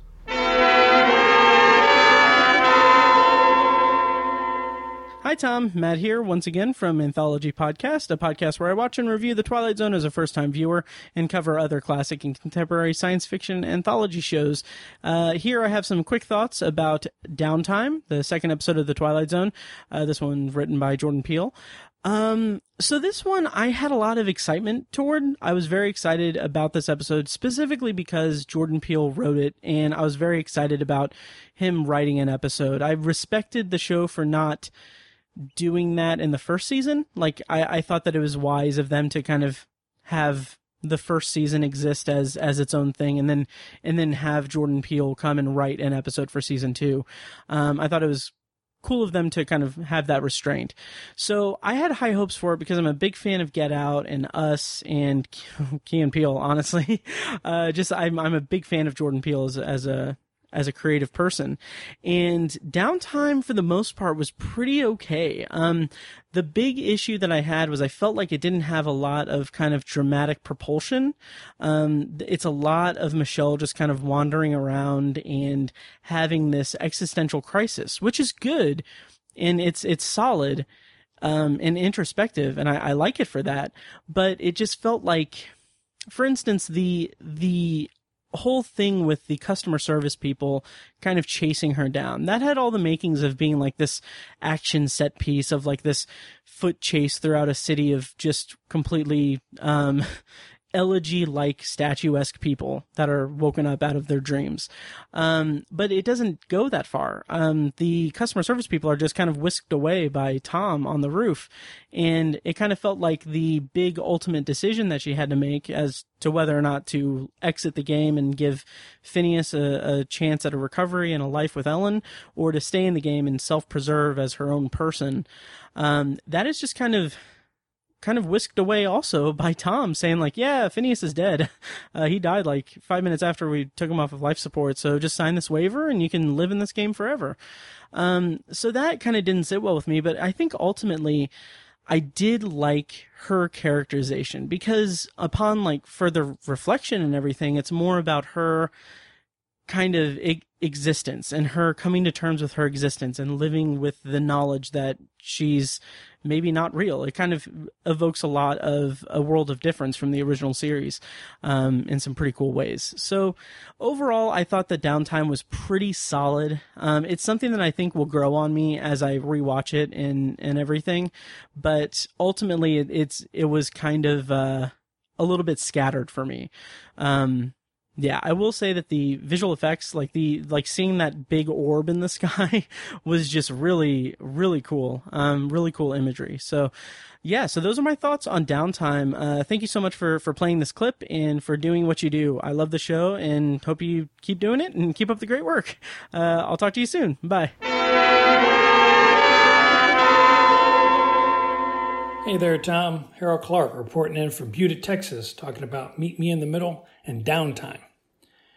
So, first off, I need to give a big, big thumbs down, uh, a million negative points to uh, CBS or whoever is behind the, the CBS app. As uh, as friends of the show know, I, I guess I'm president of the No Previews Club so when this new season came around, I didn't watch the trailer. I didn't read any things about it. Uh, pretty much all I saw was you know some some uh, episode titles and some stars. I knew nothing about what the stories were going to be about, and you know I sat down on the couch and got ready to to watch it and pulled up the app and uh, on my good old PS4 and there's all the episodes with a thumbnail associated with each episode. And what's in the very first thumbnail for Meet Me in the Middle? Uh, what we come to find out is Annie and Audra sitting on the ch- stairs. So in my mind, I'm going, okay, well, it's going to be a story about a woman and her child. That doesn't happen until the last 30 seconds of the whole thing. So the whole time I was watching this, I was waiting for this to, to show up. That would be like having a thumbnail for uh, Will the Real Martian Please Stand Up? The thumbnail is the diner with his third eye showing. Oh, man. I mean, it doesn't give away the whole twist of the episode, but still, you're thinking, when is this going to happen and what's going on? So, uh, it really tainted my viewing of this first episode. But that said, uh, so meet me in the middle. 20 minutes in, we get the why am I here? What's my purpose? Got to be here for a reason, right? And you know, you can make all kinds of episodes, uh, you know, regarding just that. You can make a whole season just about what your purpose is. Um, for me, uh, the thing that I found myself thinking about after this episode was when exactly did Annie hatch her plot uh, to do this? Um, had she tried this before uh, um, and failed? Um, did she just happen to get into get into his head and then about halfway through realized, hey, wait a minute, maybe I can twist this to my advantage? Um, I mean, she she pretended to be in a much farther away city so they could meet in the middle. So there is some sort of uh, advanced planning um, you know, and it, it's an interesting puzzle to figure out uh, how this all fits into place. But it's it's self-contained to the episode itself, as opposed to some real-world uh, advice or parallel. Um, I mean, unless you want to extrapolate the dangers of online dating. I mean, if nothing else, maybe get to know someone before getting in the batter's box or even to first base. I mean, too often we want to hit a quick home run and uh, then move on to the next team slash date. But who knows? Who knows? One interesting thing that happened to me while watching this episode, though, was when I watch these episodes, I watch them with subtitles on. So when he goes to meet up with his lady doctor and Annie gets into his head once again, and, and you end up having multiple people kind of talking at the same time, all of a sudden the the words come across the bottom of the screen that say the rapist, which I realized was actually therapist, but my brain said the rapist. And boy, did my brain take off on a story going, wait a minute, is Annie a rapist? Oh, what if he's a rapist and Annie is the voice in the head in his head of a woman that he's wronged and this is going to be all about him and all the women that he's raped and they're going to get into his head and drive him crazy and get revenge. And no, that's not this episode. Maybe another Twilight Zone episode, perhaps, but not this one. So on to downtime. Oh, by the way, score for that for me was seven out of ten. Um, like I said, nothing, nothing that made me want to think about. You know, how can I better my life? Again, interesting puzzle. So you know, a little bit better than average. So seven out of ten. So on to downtime. Uh, great setup to the episode. Uh, uh, Michelle is set up uh, to be a great negotiator. And when she sees this giant orb in the sky, I thought, ah, she's going to negotiate with an invading alien force. Cool. But it wasn't that. In fact, uh, her nav- uh, negotiating skills never came into play, not even at the end with the quote contract signing. So, disappointing on that front. So, questions arise for me. How does this work exactly? What about time zones? Different sleep times? Does it work for naps? How about those that sleep during the day? And finally, how does a contract signing in a digital world work anyway? So Michelle is just code now, zeros and ones, but happy to see her wife in this world. So, you know, a lot of a lot of things of me trying to piece together exactly how all of this technology works. So, as I said, this this I watched this episode with subtitles on, and when the uh, when the two helpers come into her house initially and say, "Hey, we're here to help you," um, they specifically said that one of them was an Afro punk skater, and I thought, "Huh, Afro punk skater." hmm, why do we look the way we do? You know, that's that's what started popping into my head. You know, why why does customer support look like the young skater people, uh, but the but the escalated customer service is an older person? Uh, is it better to negotiate with? Who knows? Um, but I find I found myself wandering down that path of why take on the the, the look that you do. Um, so, what did I take away from this episode, though? Um, I, I, mean, I don't know really. Um, I find myself spending time piecing together this, the episode to see if it makes sense and how this works. But in doing that, it feels like I missed something uh, about what the episode is actually saying. Um, for me, what personally impacted me for this episode is uh, the way someone looks and how that can affect someone someone else's perception of them. Uh, but that's obviously not this episode, but maybe another episode, Twilight Zone episode, perhaps. So overall, six out of ten. Um, uh, both of these episodes were, you know, were shot well. Um, you know, I, I, did enjoy that it wasn't, you know, some sort of uh, uh, political statement pounding over the head. Um, but on the other hand, again, I'm trying to think, you know, what is the, the elevator pitch about this, the, you know, these episodes and what can I take from it? And for both of the episodes, I find myself trying to figure out how the episode itself works as opposed to what really the episode is trying to say. But, you know, so we'll see how the rest of the, uh, rest of the season goes. But, you know, so far, um, you know, not, not too bad. Uh, the score for this for me was six out of 10. Again, meet me in the middle, seven out of ten. So there's room to grow, and there's uh, there's room to get worse. And I hope it hopefully it won't get worse. So, uh, anyway, looking forward to hearing everyone's thoughts, and I'll talk at you with episodes three and four. Okay, talk to you then. Bye. Hello there, this is Jason. Uh, Tom, I admire the podcast. You've always given creative, in depth analysis of the Rod Serling classic, and certainly of Peele's modern reboot. The late night Twilight Zone radio feel you provide is a real treat to all of us fans, and so thank you very much for the, all of the shows you've done and for all of the shows you'll continue to do.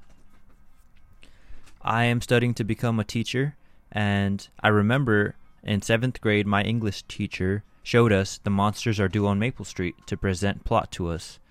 I bring this up because that was sort of a capturing of my curiosity for the show, and I'm eager to bring the to return the favor to my future students.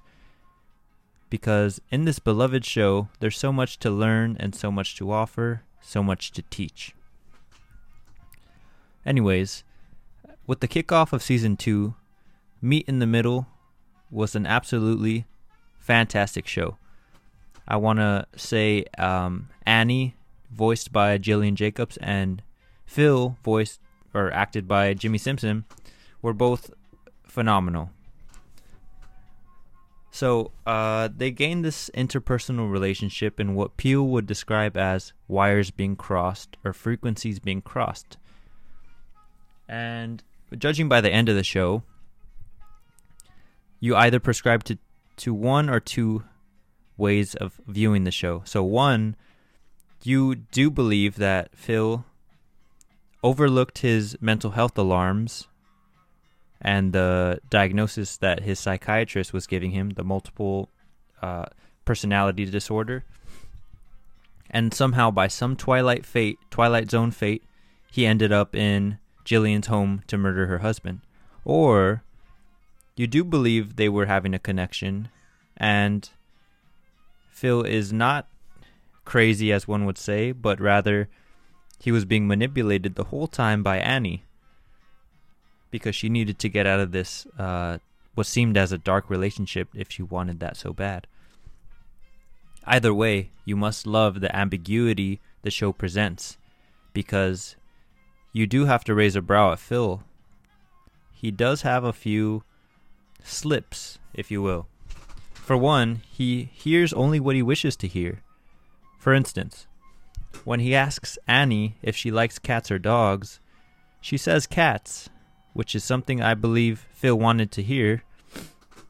Only later on his uh, search of her social media, Annie has a picture with a dog. And he doesn't raise a brow at that, he just kind of glosses over it like it never happened.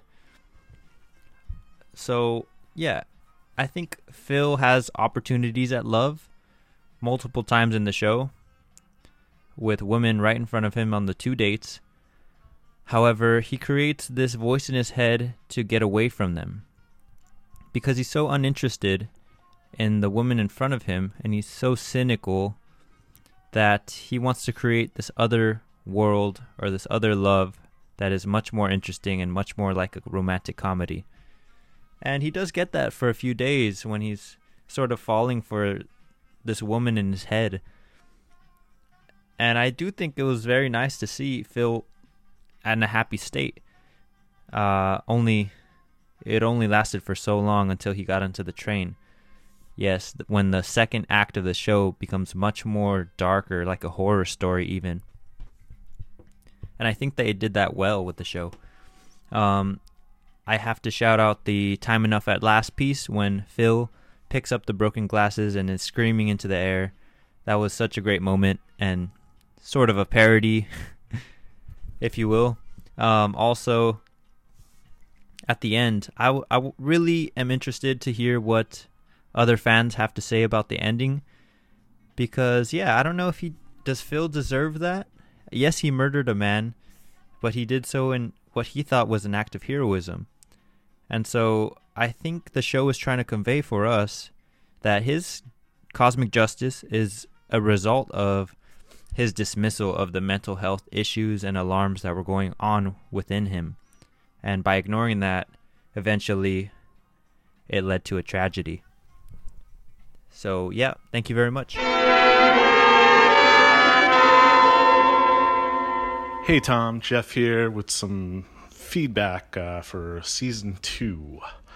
Uh, this is my first foray into the voice messages uh, system. Usually I was just emailing you, but uh, so please bear with me. Hopefully these will get better and I'll be more articulate as the season goes on. But anyway, uh, see, uh, yeah, episode one Meet in the Middle.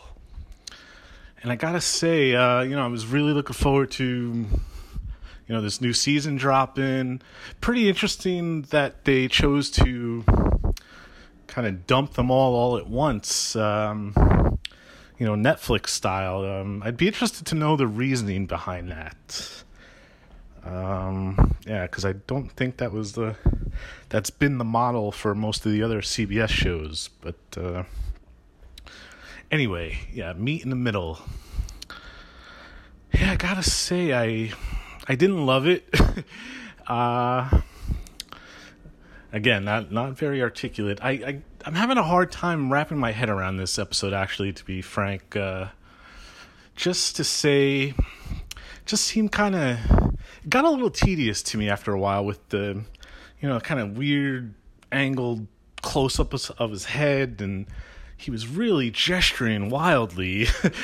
um, and I think I think he, he's a really good actor. I, I don't think it's his fault at all. Um, I don't know if it's a problem in the direction he was given, but um, yeah, I just the whole thing felt it felt a little long to me, especially around the halfway point. Um, you know, kind of went exactly where you know, I thought it was going. And um, yeah, that's so. I really don't have a lot to say about it. Uh, unfortunately, I, I not great for feedback purposes. But uh, anyway, let's get to downtime, uh, episode two, and which uh, which I really um, I enjoyed. I I find it interesting with the, at least the first two episodes that I don't know if they're doing a conscious shift away from more of the, you know, more of the social issues of the first season, at least being so direct and blatant about it. Um, you know, we all we all know the the criticisms level at the first season in that regard, so we don't need to rehash them. uh, especially in this current climate today. But um, yeah, it, downtime um, had me had me pretty interested for a while, and then yeah, I don't know. It just seemed again. I think all the the acting was good. Um, you know, it looked nice. Um, again with all these CBS shows, it seems like they really do put their money where their mouth is. They they try to put out a great looking product. Um, and then it just kind of ended at the end. Uh, I really didn't. I wasn't very invested in in the character. I don't know why. Um, just didn't seem to really grab me. Uh, I thought the concept was you know, mildly interesting. Again, kind of like in the first episode, um, it just seemed like something I'd seen before, and I know, you know, we we've you know there, there are no new stories under the sun at this point, um, but I guess the the biggest change could be how we present them, and yeah, I don't just uh, I don't know, it's. it's hard i it's funny because when they when they have an episode where it's kind of like mediocre for me I, I, it's not much to say about it which is very i know uh kind of contradictory to why why why am i leaving feedback anyway for something i didn't feel particularly one way or the other about? But um i love the i love the podcast and i just wanted to contribute uh to the discussion in some small way and um, yeah, look forward to hearing your take on it. Oh, and um, if I was to assign a number between one and ten, uh, meet in the middle, I would give a four out of ten. I really, yeah, didn't didn't do much for me. And downtime, I would give a seven, seven out of ten. So, you know, overall, an okay start to the season, and you know, I'm pretty pretty hopeful for the rest of them. Uh, really haven't seen much in terms of trailers, trying to stay away from that. But uh, anyway, thanks for letting me ramble on here, and uh, I will do my best to uh, improve as the uh, as the season goes on. So, um, you know, thanks again, Tom, and uh, everyone. I look forward to hearing your thoughts on it. All right, bye. Hi, Tom. It's Adam Cook. I'm going to keep my comments somewhat brief this time around, but I just didn't want to pass up this opportunity to uh, to get my voice on the podcast. Um, so, first, meet in the middle, fantastic episode. It was uh, it was really everything that I would want from a new Twilight Zone episode. It was uh, a compelling story. There was a mystery um, that uh, I will be honest, I didn't see the end coming. Um, in hindsight, I feel like I should have seen it, but I didn't, and uh, it was great. It had um, these elements of the Twilight Zone uh, from the original series that uh, I love. Um, you know, hearken to a penny for your thoughts, um, and uh, uh, hearken to Night Call um, with this uh, mysterious conversation with someone um, that they're longing to have this conversation. It's really well done, really well acted. Um, I did think that Jimmi Simpson, who's an amazing actor, um, maybe overacted a little bit. It was a little bit uh, over the top, but it worked. It worked great. It was just a fun story. Um, and, uh, you know, it, it did stay away from any um, uh, any current topics, and to some degree that's refreshing. I like. Uh, I just listened to um, uh, to your last podcast, uh, your interview with Win Rosenfeld. I get it. I get what he's saying. I'm on board with. Um, you can't avoid current topics, but it was refreshing to have something that was just pure story, linear, start to finish, fantastic. Um, I didn't feel as excited about downtime. Uh, yeah, it was interesting. It was well done, but um, to be honest, it felt more like a Black Mirror episode than a Twilight Zone episode. And um, you know, I like Black Mirror uh, just fine. It's just not the Twilight Zone. Um, it also the ending was just a little bit flat for me. Um, it wasn't so much a twist as just a this is what happened. Um, it was a little bit it felt a little hobbled together. It just wasn't. It didn't do it uh, for me nearly as much as Meet in the Middle. Um, I am making a point not to watch episodes ahead of uh, each week's podcast, and so I'll be watching two at a time. So don't know exactly what to expect from the rest of the season. Um, but if we can be looking for more episodes uh, like Meet in the Middle, um, or even more episodes like Downtime, then this could be a phenomenal season. Excited that you're doing this again. Um, thank you so much for keeping the conversation going, and uh, we'll look forward to um, continuing to watch the rest of the season um, together. Thanks, Tom.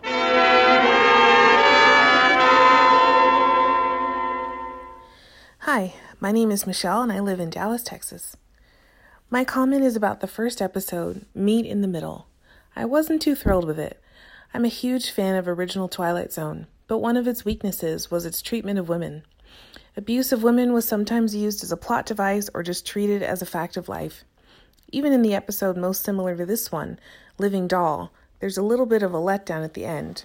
You realize that the abused woman and child have very little agency because it turns out that the doll who had been working on behalf of the victims really just has a mind of its own.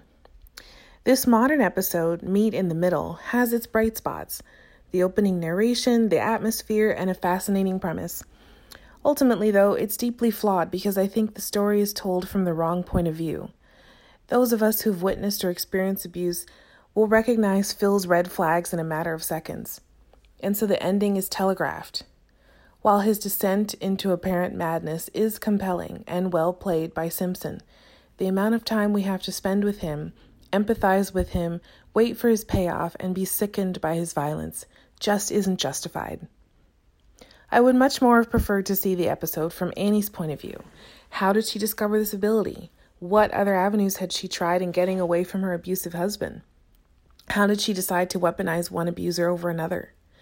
If we could have gotten to know her, we could spend more time thinking about the ethics of her chosen method of escape. The Twilight Zone is known for addressing social issues, and domestic violence is familiar enough to viewers that it deserves a good science fiction treatment and some therapeutic cosmic justice straight from the Twilight Zone. Instead, a complex female character is disembodied and reduced to a plot device, and we spend yet another hour of television being forced to contemplate the motives of an uncomplicated, abusive, angry man. When he's taken to jail at the end, we don't care, and worse, we know almost nothing about Annie or her motives. What could have been a creative and original treatment of a common societal problem turns out too much like stories we've seen before and requires too little of the viewer. I was left disturbed and disappointed. If I had to rate this episode, I'd give it a 5 out of 10. Great acting, intriguing premise, but the payoff is lacking. What's up, Tom? This is Uncommon NASA sending you the first of what will likely be five clips for the new series, the new season of the new series of The Twilight Zone. Uh, for full disclosure, I have watched the first four episodes at the time of this recording. Uh, this weekend, I'm probably going to hit the rest of them. Uh, I, man, this series it, it it certainly gives you a lot to talk about at least. Um well let's start here. Um i want to start with the things that i found really positive. I'm going to keep this one to the first two you know in keeping with the format. So i'll talk about some conclusions that i i think i've made at least for myself uh in the next clip next week. But uh, let's just talk about the, the, the series itself so far starting. I, I want to start with the positives. I i think the look of the show, the consistency of the look carries over into season two really well and really perfectly. Uh, whoever is doing the costume design, the set design, the scouting for wherever they're doing like actual shooting instead of on sets. I, I think that's to a credit too. Like some of it looks like it's in a real city, some of it maybe isn't. They're doing a really good job with that. Everything looks amazing. Um, you know, and and it's consistent and it looks great. And I think that they're they sort of know what they want it to look like even more so. You know, it's one thing to know what you want in a season one and then do it and figure it out, and it's another thing to have seen what you did and then replicate and enhance on that. And I think they totally have done that this season. Um, I also think that the directing uh, follows suit. It's it's much tighter, much better. The angles, the, the what they're trying to say with the angles, that what they're expressing emotionally with the way that it's shot, what the actors are um, doing and performing, all points to really great direction. You know where I think I've got some issues thus far is sort of the writing and the direction of of the writing. I tried not to take a look at the flick chat you know, just because I, I wanted to sort of express my own opinion, but I couldn't resist taking a look. And um, I saw that most people were really positive about the first couple of episodes. And so, it, it, if nothing else, it just made me feel bad for not liking what I saw for the most part. Um, there are elements of what was done that I really liked. But I'll put it to you this way: the the hype around the second season before it came out from people that had seen it before it came out was that this season was different. It wasn't as politically charged. It was more about the inner self. And you know that that may or may not be a good thing. And I I was open-minded to that being a good thing because I think the sort of experiment, the entertainment experiment of taking the original Twilight Zone and, and splitting the atom, so to speak, and saying season one's going to be about the political statements or the, the social justice statements or the civil rights statements. And season two is going to be about the inner self the, the conscious the, the ethics stuff.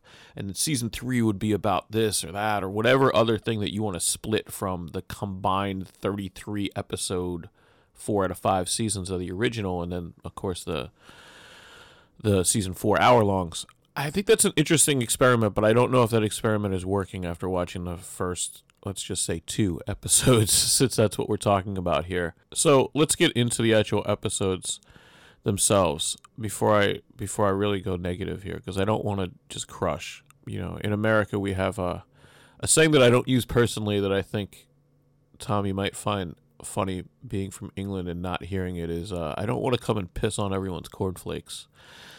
But that being said, um, I started watching the first episode, uh, which was called Meet in the Middle, and I thought I really liked what I saw. Like I thought the inner conversation with the woman and the expression of his loneliness and possibly her loneliness. At that point, you don't know whether she's real or not. I just and the intimacy that comes from that. You know, him going against the grain of what you know society wanted for him, which was sort of like you know to just get married to anyone that was available. He wanted something deeper, and he and he found it by this weird Twilight Zone interaction, and all that was going great. And there were a lot of great messages. Um, it reminded me a little bit of like the themes that were in Hang the DJ from Black Mirror, and then the ending happened.